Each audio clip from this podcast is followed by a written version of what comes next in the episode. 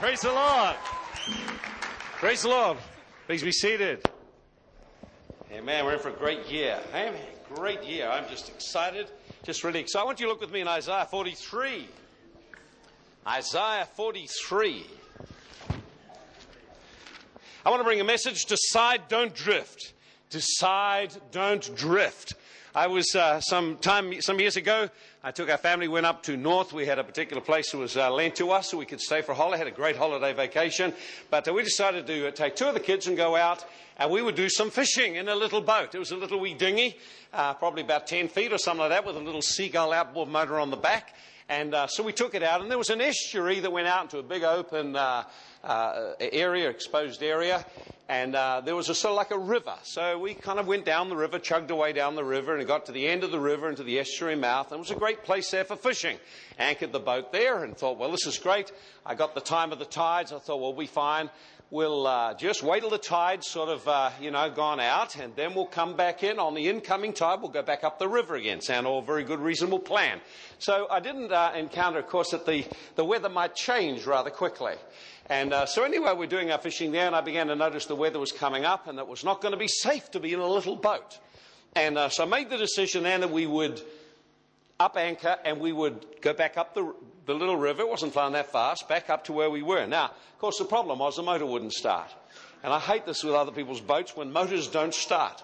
So I, I was stuck in a position. If we stayed where we were, we'd be sunk by the storm.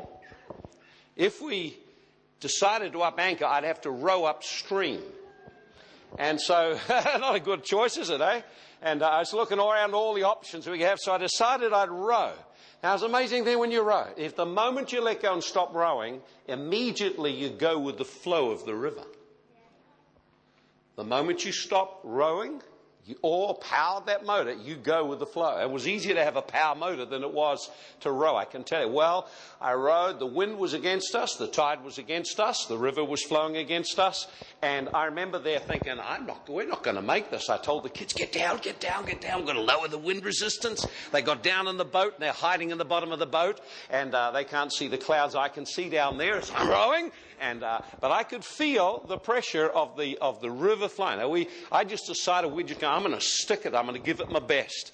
I gave it my best, and at the point where I thought, man, I can't go on any further, we broke round the corner. We were able to come back into the safety of the, the stream and come back up the stream, and we got through to safety. But I realized then, you know, how close it can be. If you don't decide and hold to that decision and stay on course, you will be carried by the stream. How many know that you're in a stream? Unless you decide, you'll be carried with that stream. You'll be carried with a stream that carries everyone else, and you'll end up where everyone else goes, unless you make decisions. I want to talk to you about deciding, not drifting.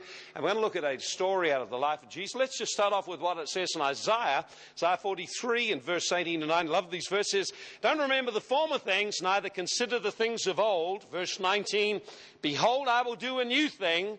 Shall it not spring forth, and shall you not know it? I'll make a way in the wilderness and rivers in the desert. So I believe we can really rejoice in the great things that God has done last year through Bay City. Man, we've had some amazing things happen. The team's going to Uganda. Well, to buy land in Uganda. We've got a program to start to work with orphans up there. We've had teams go to Cambodia. We've had literally hundreds of people say many, many miracles. Lives changed and impacted. We've seen hundreds of young people in here as a result of uh, outreach programs with the youth and with the uh, kids' church. Last year was a great year. But how many know God doesn't want you to dwell in the past? Rejoice in it. Rejoice in the great victories, but it's time to move on. God has new things planned for this year. He says, Behold, I will do a new thing. So, what new thing is God going to do in your life this year? Are you expecting new things to take place? I was talking with my brother. He was here uh, last year at Christmas time. In one year, his whole life has turned around in ways beyond what he could ever have imagined. And I wonder what will take place in your life in this coming year. Are you going to make a decision about those things, or are you going to drift and say, well, I'll just mosey along and see what comes to me? Tell you, there'll be a lot of things come to you you don't want.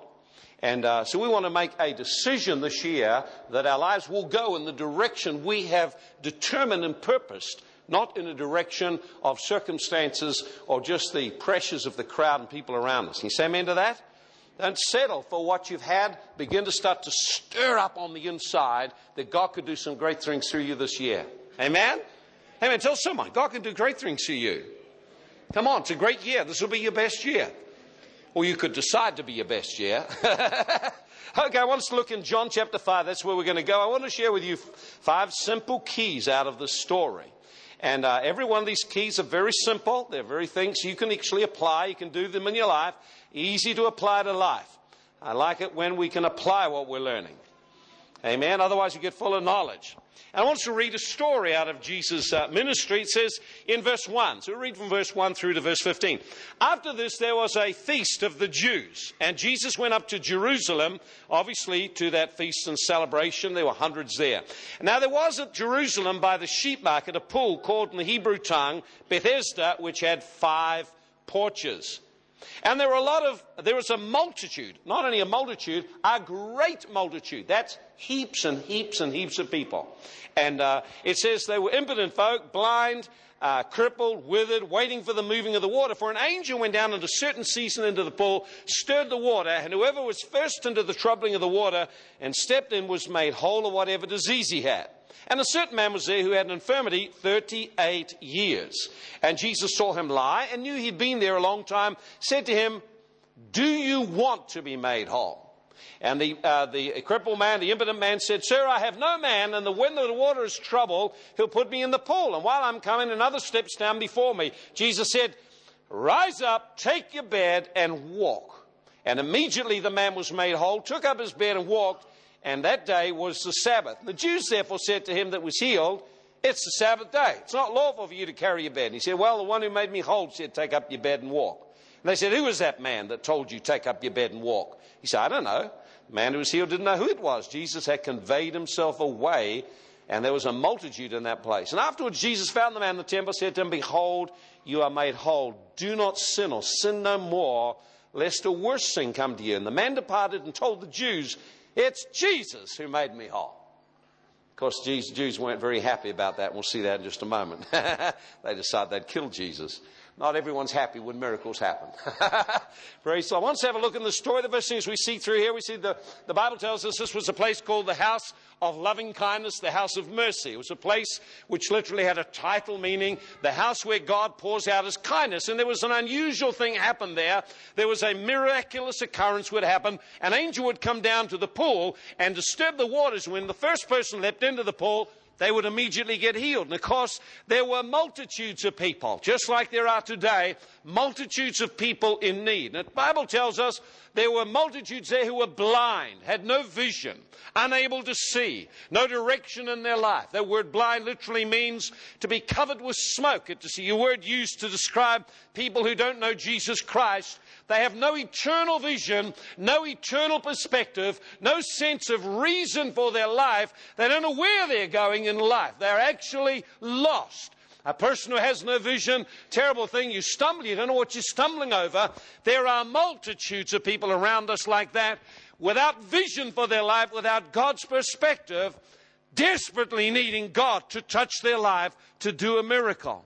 The second, the Bible tells us there were people there who were crippled. That means they were lame, they were able to walk. There was something wrong that physically stopped them from walking. But there are people around you. Perhaps there are some in our midst today who are crippled, not just physically, but crippled in their thinking, crippled in their emotions, unable to walk or live out the life God called you to live.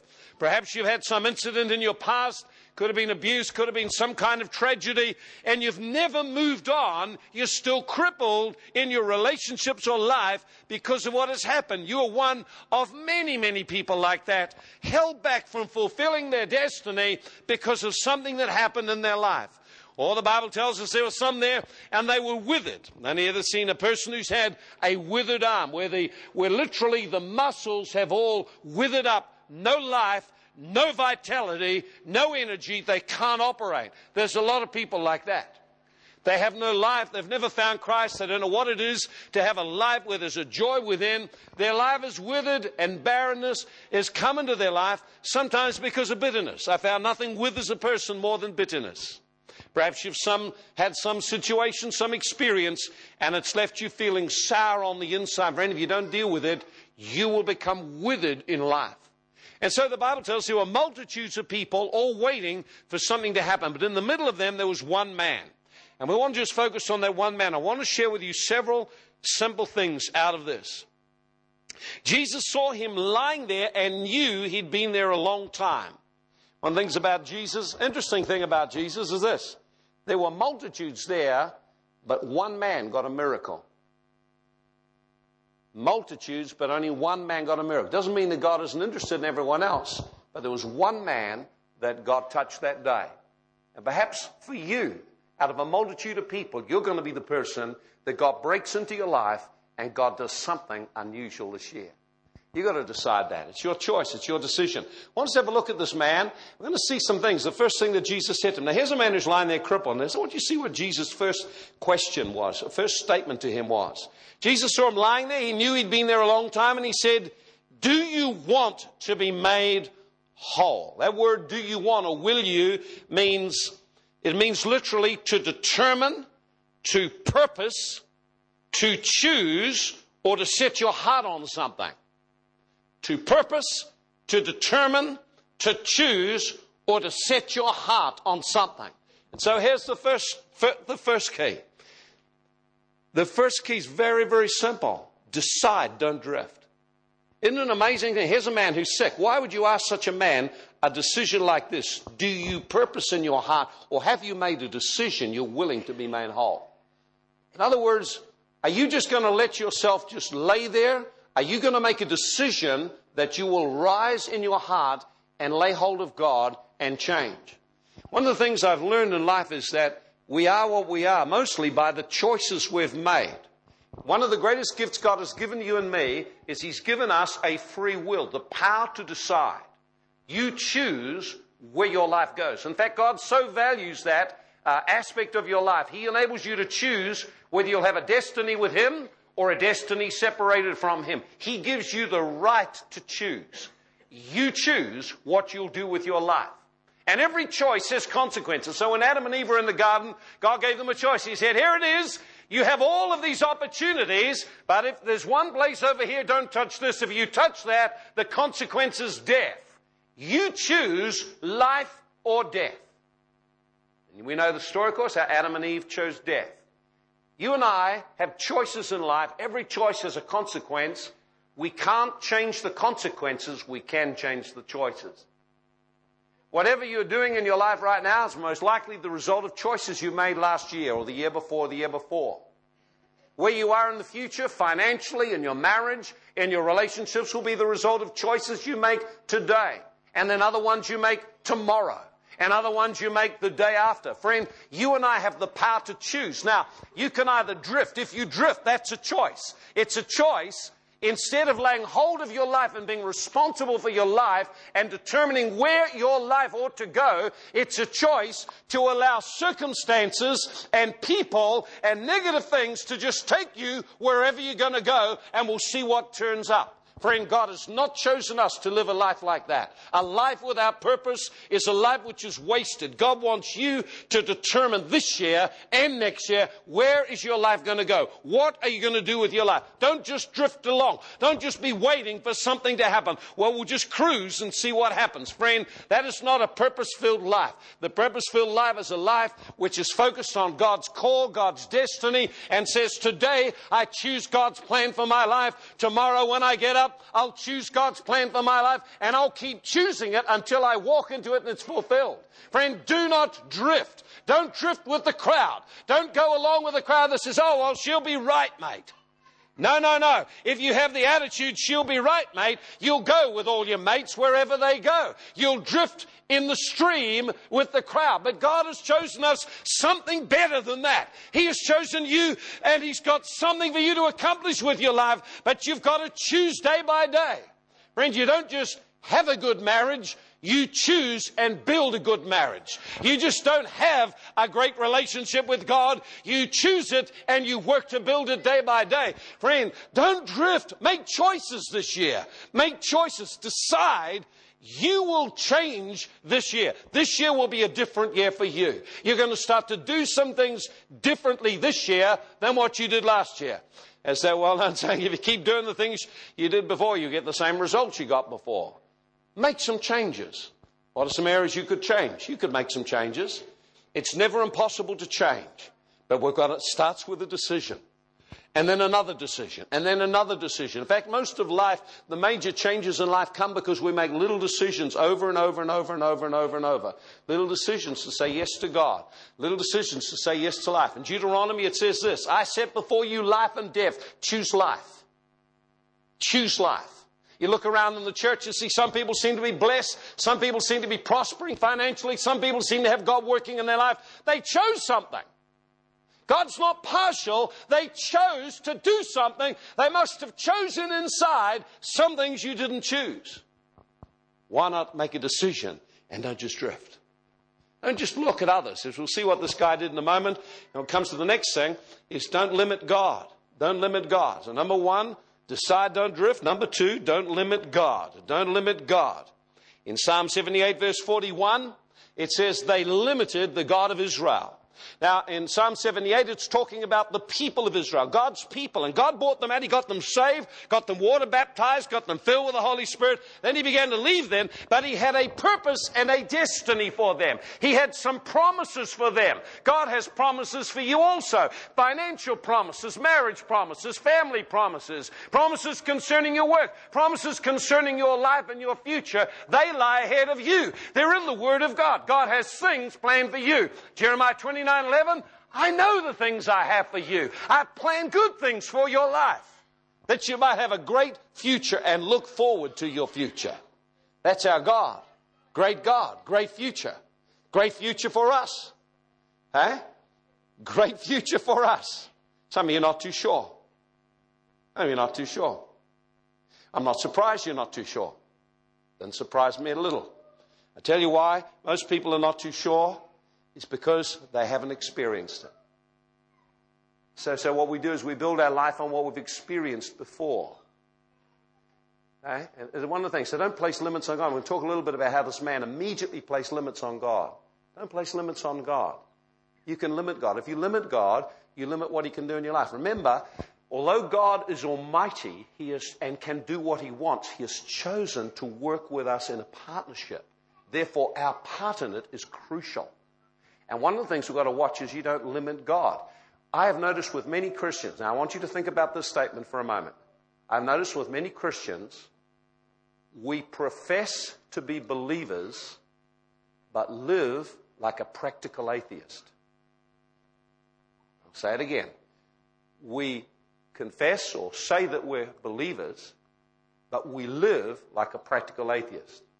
Let me explain what I mean is we'll come to church and we'll say we believe God and we love God, but when it comes to the decisions of our life, we don't involve Him and His words in it. We actually live our life as though God never is interested in coming in with power to change us and to help us. You don't have to live like an unbeliever. We need to live in expectation that God will work in our life and through us.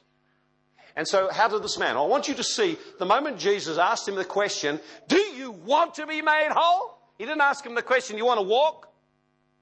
Do you want to be made whole? Do you want your life to change? I want you to see the man's responses. Sir, I have no man. And when the water's troubled, they, they want to put me in the pool. And while I'm coming, someone else gets in before me. I want you to see four things about what he said there because the man's response tells what's in his heart. First of all, how he addresses Jesus. Sir. He doesn't address him as the Lord with unlimited power to work and operate and to change his life. He just calls him Sir. He's got no revelation of what Jesus can do in the life of an ordinary person. Although we can call Jesus Lord, we must live our life out of an expectation He can and is Lord and can do things through us. He can make a difference in our life. He said, Sir, sir. He said, Notice this. He said, I've got no man. I've got no man. Notice where his focus lies. His focus is not on God coming through for him and having a miracle. His focus is on his lack or the, he's, he's kind of got, got a victim mentality. So number one, he's got wrong concept of Jesus, doesn't know who Jesus is. Number two, we notice he's got almost like a victim mentality. I've got no one to help me. He's expectant or leaning on, or he's saying virtually, the reason I am where I am is because no one come through for me. Now, there's a lot of people in New Zealand live like that. That's a mentality that limits God. If you're waiting for someone to come through for you, you won't take responsibility for your life, nor lean on God to come through for you. And if we want God to come through for us, we've got to learn to align our life with Him and lean on Him with expectation He'll honor His word. Not say, oh, well, well you don't understand. I'm, I'm like this because of my father. I'm like this because of my mother. You don't understand the tribe I come from. You don't understand how poor my background is. Friend, all of those things are excuses. They limit God. They put a reason in front of why you can stay where you are. But they don't bring you into a place of enlargement. Well, I never had enough education. Friend, all of us have got something that we could say we wish hadn't happened in our life. All of us have got things in our life. We say, well, I wish that wasn't there. But you can't lean on it and blame it. He was wanting to lean on someone to help him. God's saying, I want you to change how you see life. I want you to see me, see what I can do. I want you to have a revelation of who I am and what I can do in the life of an ordinary person. An ordinary person. Not extraordinary people. See, that's a mindset. Oh, well, God can just use other people. No, no, no, no. God can work and will work through you, but you've got to change the way you think. Number one, we need a revelation of who He is. Number two, we've got to stop having a victim mentality. The third thing you notice about the man was he was resentful. I've no man. And, and, and, when everyone else is getting ahead, I'm not getting ahead. There's an, a, an, a resentment and an offense because others had opportunities he didn't have. Oh, that's a very New Zealand trait, isn't it? We get resentful. And, well, well, others got the breaks or they had the chance. I never got the chance. And we're all looking around at opportunity. We feel jealous of what others have instead of seeing what we have and beginning to lean on God to help us through. And you notice the, the, the, fourth area where he had a limitation. One was his limitation in the area of, of who he saw Jesus to be. See, if you see Jesus to be way up there and not Christ in you, an empowering spirit enabling you to overcome, You'll be waiting for God to do something in 2006. If you see the problem and the reason you like where you are is because your boss or your background or this one and that one, you'll remain a victim saying, well, well there's no one to carry me through. If you start looking around at how others have got opportunities, you'll be resentful and offended. Well, I didn't get the breaks like everyone else got. All of these things limit God. God is not limited. You limit him by an attitude or the way we approach him. And the final thing he says, he says, I got no one to bring me to the waters. Now notice where he saw the miracle coming from. He saw the miracle coming from the waters. In other words, his eyes were focused on something God did one place and he didn't realize the Lord of the universe is right in front of him. A miracle is about to happen in his life we can get so used or we can limit God by having a mindset about how He should work. Well, God's got to do it this way. God's got to do it that. Friend, God is not limited. God's got heaps of ways He can work. He can work through someone. He can work directly. He can intervene. There's a lot of ways God can work in your life. Don't get mindsets and attitudes that limit and hinder God working in your life. Begin to start to raise your expectancy. God can work through my life. You notice what the Bible says? All things are possible to him that believes. All things are possible to him that believes. He's not looking to an altar call to be the answer. He's looking that all things are possible. God can come through in any kind of way. I'm not looking to the boss to break through for me. I'm looking to God to give me the enlargement financially. Come on, you've got to stop looking down a narrow way to say that God is limited to work that way. God isn't limited at all. He can do all kinds of things. He can do all kinds of things. Huh? He raise up ordinary people to make them great. He can raise you up and do something great in your life too. Can you say amen to that? Amen to that. Okay. So number three, number three, we need to position ourselves to hear personally from God. Jesus said to him, verse 8, Jesus said to him. Now, friend, if you're going to have faith come in your heart, you need to be in personal relationship with God. We cannot lean on someone else's revelation of God. Say it again. Don't lean on someone else's revelation of God. You can draw encouragement from it. You can draw insight from it. You can be stirred in your faith by it. But friend, every one of us needs to hear God for ourselves. We need to position ourselves so that we are hearing what God wants to say about our lives this year. How do you do that? Well, a number of ways you go about doing that. But friend, it doesn't come if you drift along. Well, I'll just mosey along and see what God will do. You'll be surprised how little He does. Especially with an attitude like that. God looks for faith. The Bible says the eyes of the Lord roam to and fro through the earth looking for anyone whose heart is towards him. He can show himself strong in that person's life. Ooh, looking for anyone. He's looking for you. He's looking for you. He's looking for you that he can show himself strong through your life. Now don't look for some great thing. Look to move past where you were last year into something greater this year. This man was about to get a miracle. But you've got to position yourself where you hear Jesus speak. You see, his answer didn't lie in an angel doing something in the water. His answer didn't lie in a meeting with some atmosphere. His answer lay in hearing from God and responding to what God had to say to him. When Peter heard a word, Lord, bid me to come, and I'll come, immediately he began to walk on water, and there was a miracle. When the Lord said, put your net down the other side, immediately he said, Lord, at your word I will do what you say. And there was a miracle of a multitude of fish caught. What word has God said to you? And if He hasn't given you a word, then it's time to position yourself that you can hear a word. What does the Bible say about that? Let me just give you a simple verse that you can just draw from. Very, very easy. Uh, Proverbs chapter 8, verse 33 to 35. Proverbs 8, 33 to 35. Look what the Bible says very clearly. Jesus makes it clear that everyone's entitled to hear from Him. When we hear from Him, when revelation comes, when we begin to see our destiny, begin to see things that God is saying to us, begin to see what God wants for us. Look what it says. Verse 33. Hear instruction, be wise and don't refuse it. Blessed is the man that hears me, watching daily at my gates, waiting at the posts of my doors. Whoever finds me finds life and obtains favor from the Lord. So in this verse, God's very, very clearly speaking the need to listen and let God teach us. He says, notice he says, waiting daily at my gates. Now, you just don't have a prayer time once a week and expect you're going to get into a flow of hearing God speak. You must position yourself if you want to hear God speak. Fasting is a way you position yourself to hear God praying, worshiping, and waiting on God, spending time in His Word. These are ways that we get to hear from God. We hear God through His Word. We hear Him directly speaking to our spirit. God is wanting to show you things you haven't even conceived of yet. He says, you know, He says, call unto me, I'll, I'll answer you, show you great and mighty things. But we've got to start calling. And we stick with it until we start to get the flow of revelation and life coming. What I found is most people quit too soon.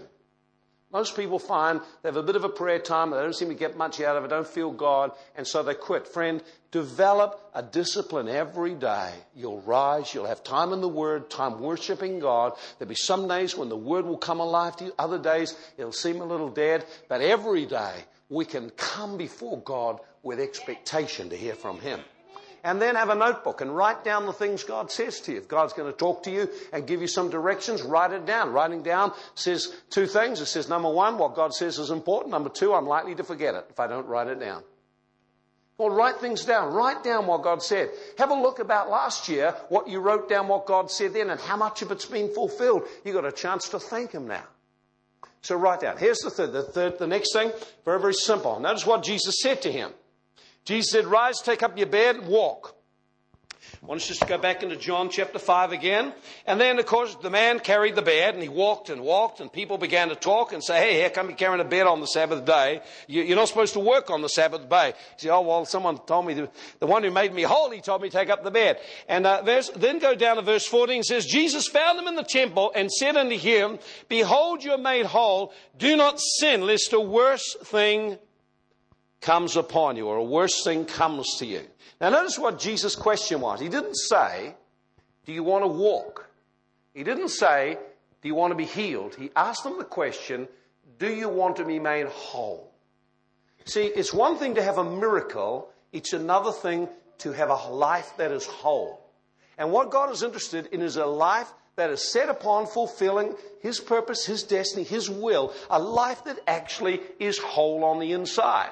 And so notice what Jesus comes to him and brings him a second word. First thing, he got a miracle. And now God speaks to him and says, Now I want you to go and sin no more. Sin is a deceiver. It steals away God's best for your life. So here's number four. Confront the issues in your personal life that limit you.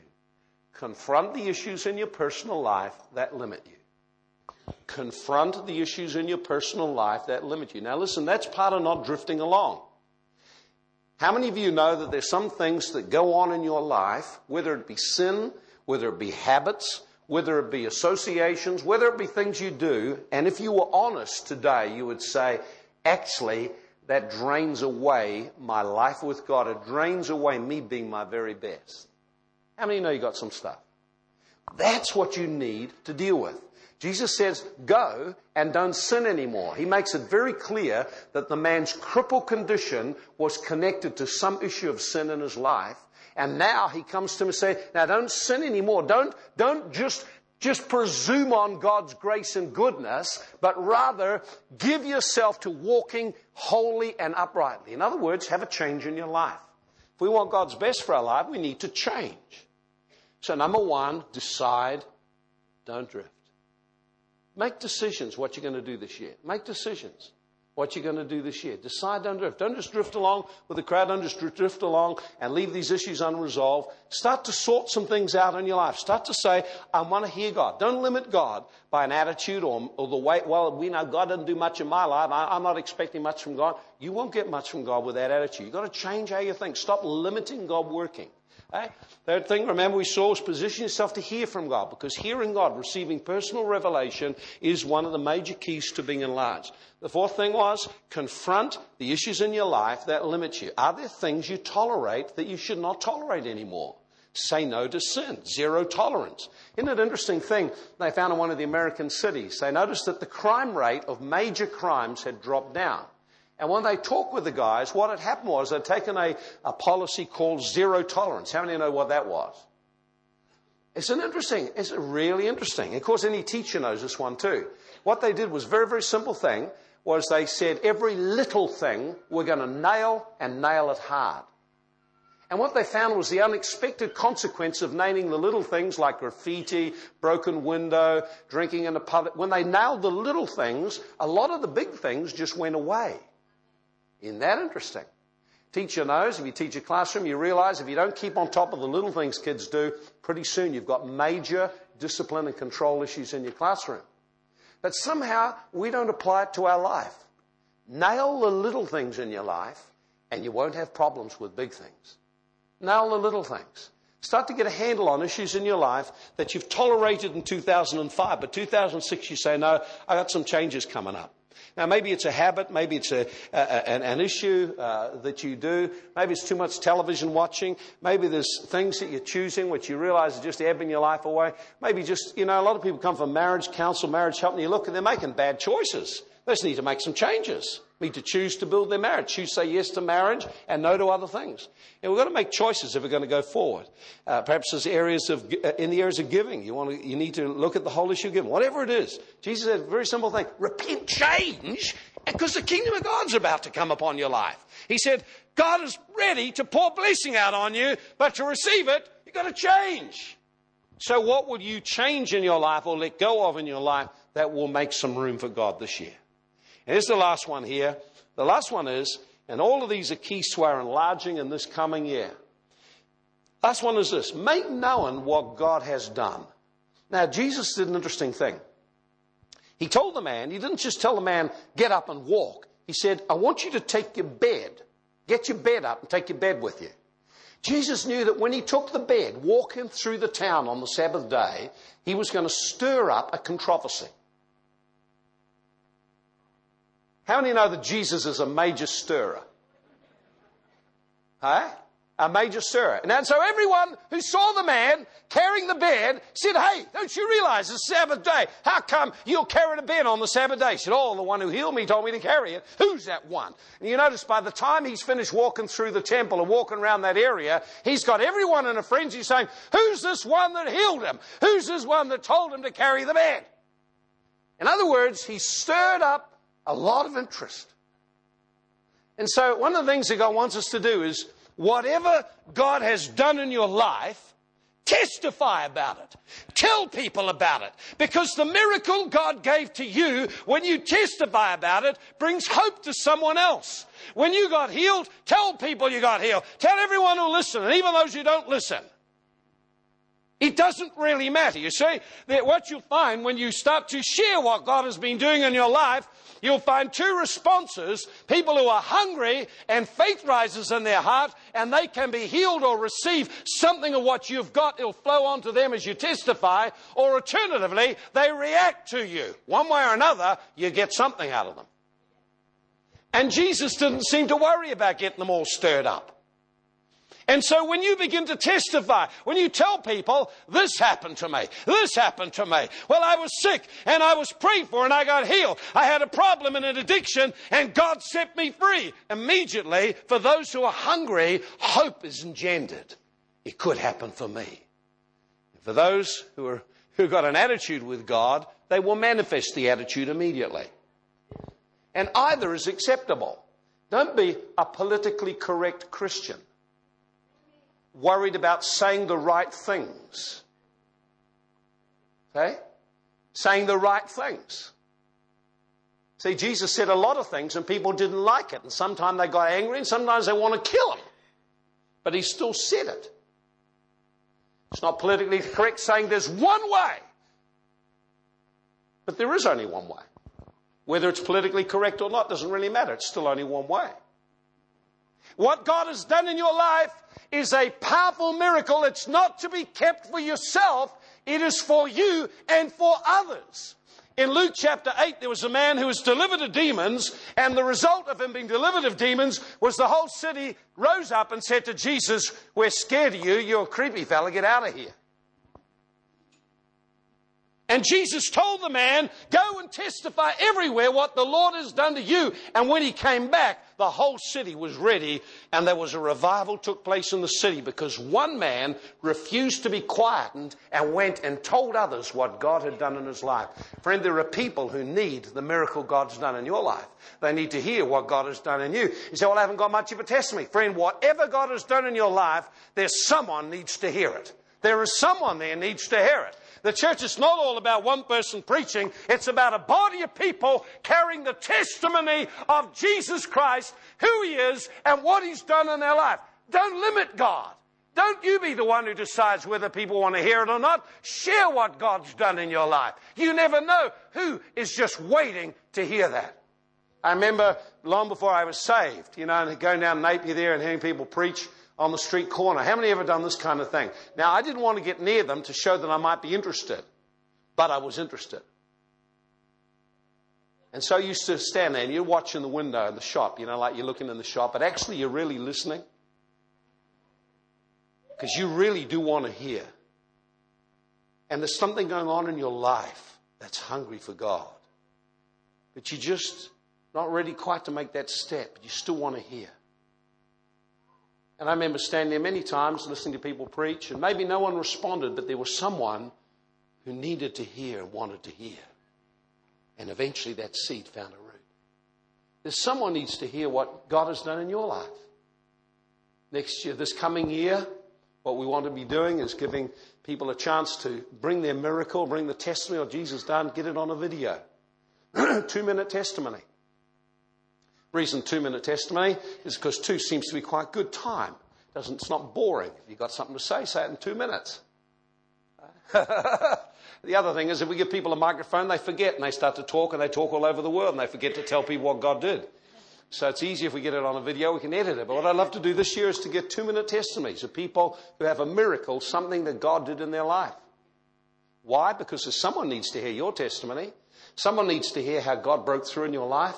Someone needs to hear how your life changed. Someone needs to hear how God gave you a miracle of healing. Someone needs to hear how God broke an addiction in your life. Someone needs to hear, I need to hear it. I want to hear what God's been doing. I pray for hundreds of people. They go home and no one ever tells me whether God healed or not. And I got to keep in faith.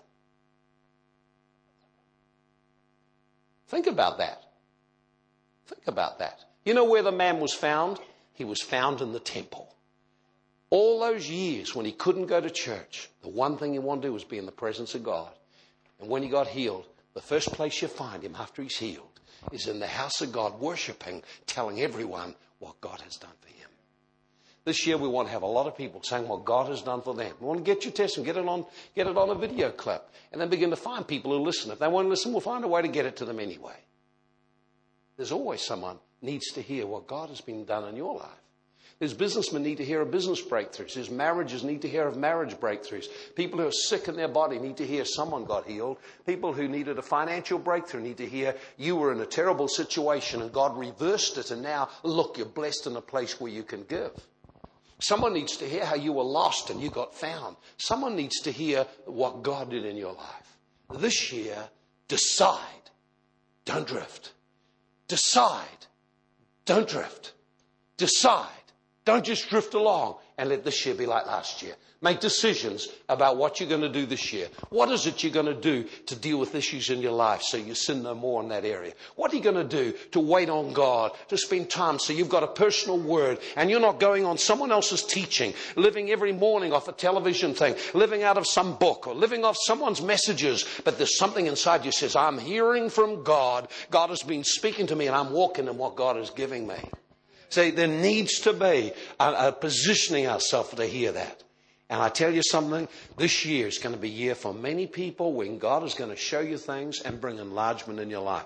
I have a conviction in my heart that for many people, there's going to be a new fire ignite in your heart, a passion for the Lord. There's going to be fresh insights, God speaking to you, and there's going to come enlargement.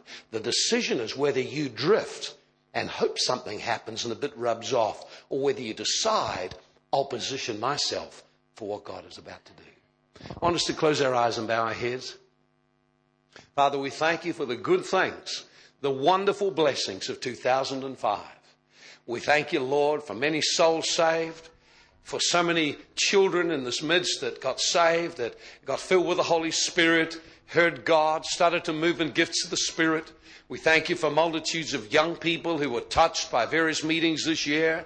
We thank you for young ones with great testimonies of how God did things in their lives. We thank you for adults whose marriages were changed, people who were healed, people who were restored, people who were delivered. We thank you for the great work which we did in nations last year. Lord, we thank you for your grace that took us to, uh, to Africa, that took us to Cambodia, that took us to China, that took us to the United States of America, that took us up into to Fiji, that took us into Singapore and Taiwan and, and, and various other, various other countries. We thank you for the thousands that were impacted by Bay City.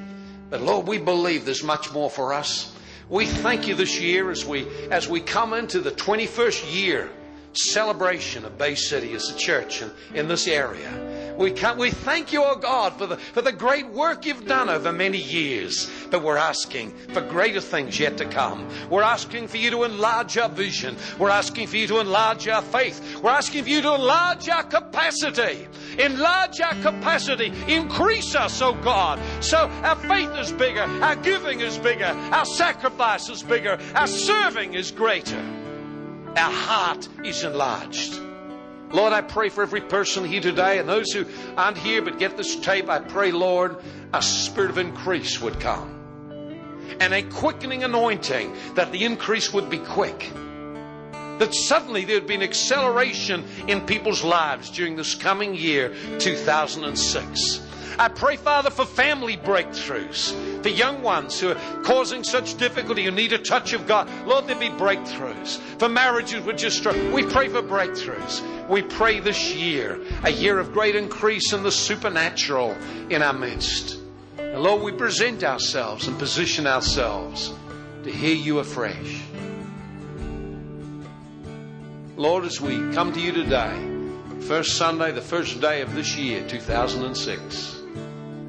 We purpose we will not drift, but we will decide to walk with you in a new level. We purpose in our heart, oh God. We will not limit you by our mentalities and our attitudes and our suspicions and our disappointments and our past experiences. We'll not limit you, Lord, for, for Lord, all things are possible to him who believes. Lord, we purpose, we'll position ourselves to hear from you afresh by building an altar, a daily altar of prayer in our personal life, in our marriages, and our families, so we might advance and grow. We purpose, Lord, that we will confront the things in our lives that hold us back and, and limit us being so productive for you. And Lord, we, we tell you today that what you do in our lives, we will tell others. We will testify of the goodness of our God. We will ascribe greatness unto our God. And Lord, we thank you in expectation of increasing revelation of your presence and power in our midst, of the heavens opened up in a new measure, of angelic visitation into the church and into families, of the spirit of revelation coming upon many, many people, opening up dreams and visions and destinies, of enlargement for this body of people, Bay City. Lord, we just honor you and give you all the glory. We pray you'll increase our influence in the city and region. We pray you'll increase our influence in nations. And Lord, today we give you the thanks and we give you all the glory. And everyone said, Amen. Amen. If you're here today and you've never given your life to be a Christian, never given your life to Jesus Christ, this would be a great day to start the new year. Start the new year by making a decision. I'm not going to drift. I keep feeling like I'm drawn to these meetings. I keep coming. I don't know why I'm coming. It's actually God drawing you. Make a decision. I'm going to make room for God in my life. I'm going to give Him the first place. Come up and talk to me about it afterwards, or talk to another Christian. Say, hey, listen, wonder if you can help me to take the next steps and walk in with Jesus. I want my life to be different this year. I'm not going to drift anymore. Talk to someone. Someone around will talk with you. Lord, we just honor you, give you all the glory. Just as we finish up the meeting, why don't you just personally thank the Lord for all the great things He's done in your life? And maybe you didn't have great things. Maybe there were a lot of struggles. That's okay. God's preparing you for great things. Thank you for the preparation, Lord. I thank you, Lord. You've been building my character. Thank you, Lord. You've been building my attitudes. Thank you, Lord. You've been showing your faithfulness. Lord, I thank you. Can we just stand, church, as worship the Lord with this last song? Let's thank the Lord. Let's just express our gratitude to the Lord as we come into a great new year. A great new year.